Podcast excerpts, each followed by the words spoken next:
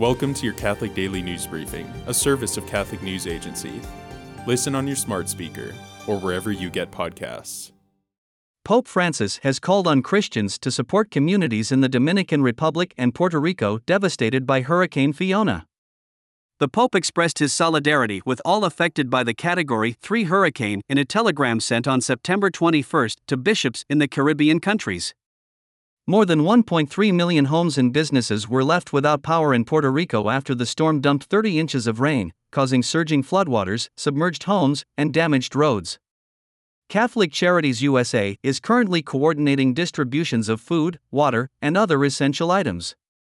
Kim Burgo, Vice President of Catholic Charities USA's disaster operations, told CNA that many families are still recovering from Hurricane Maria, the 2017 storm that the government says caused $90 billion in damage in Puerto Rico. California Governor Gavin Newsom on Sunday signed a bill into law that will allow the composting of human remains starting in 2027, a bill that the state's Catholic Conference had opposed.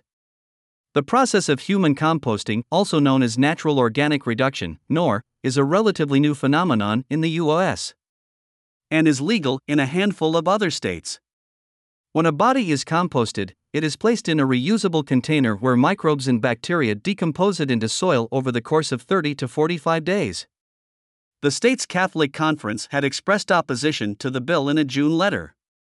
Kathleen Domingo, executive director of the California Catholic Conference, said the use of a body composting method originally developed for farm animals creates an unfortunate spiritual, emotional, and psychological distancing from the deceased. In addition, she said, the process reduces the human body to simply a disposable commodity. The Catholic Church does not have an official teaching on the composting of human bodies but has weighed in many times over the years on the practice of cremation. While strongly discouraged, cremation can be permissible under certain restrictions, notably, the remains are not to be scattered and must be kept in a sacred place, out of reverence for the Church's teaching on the eventual resurrection of the body.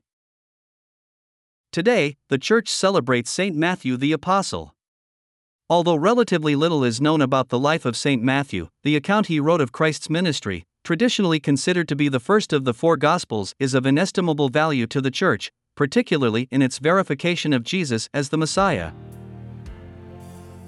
Thanks for joining us. For more, visit CatholicNewsAgency.com.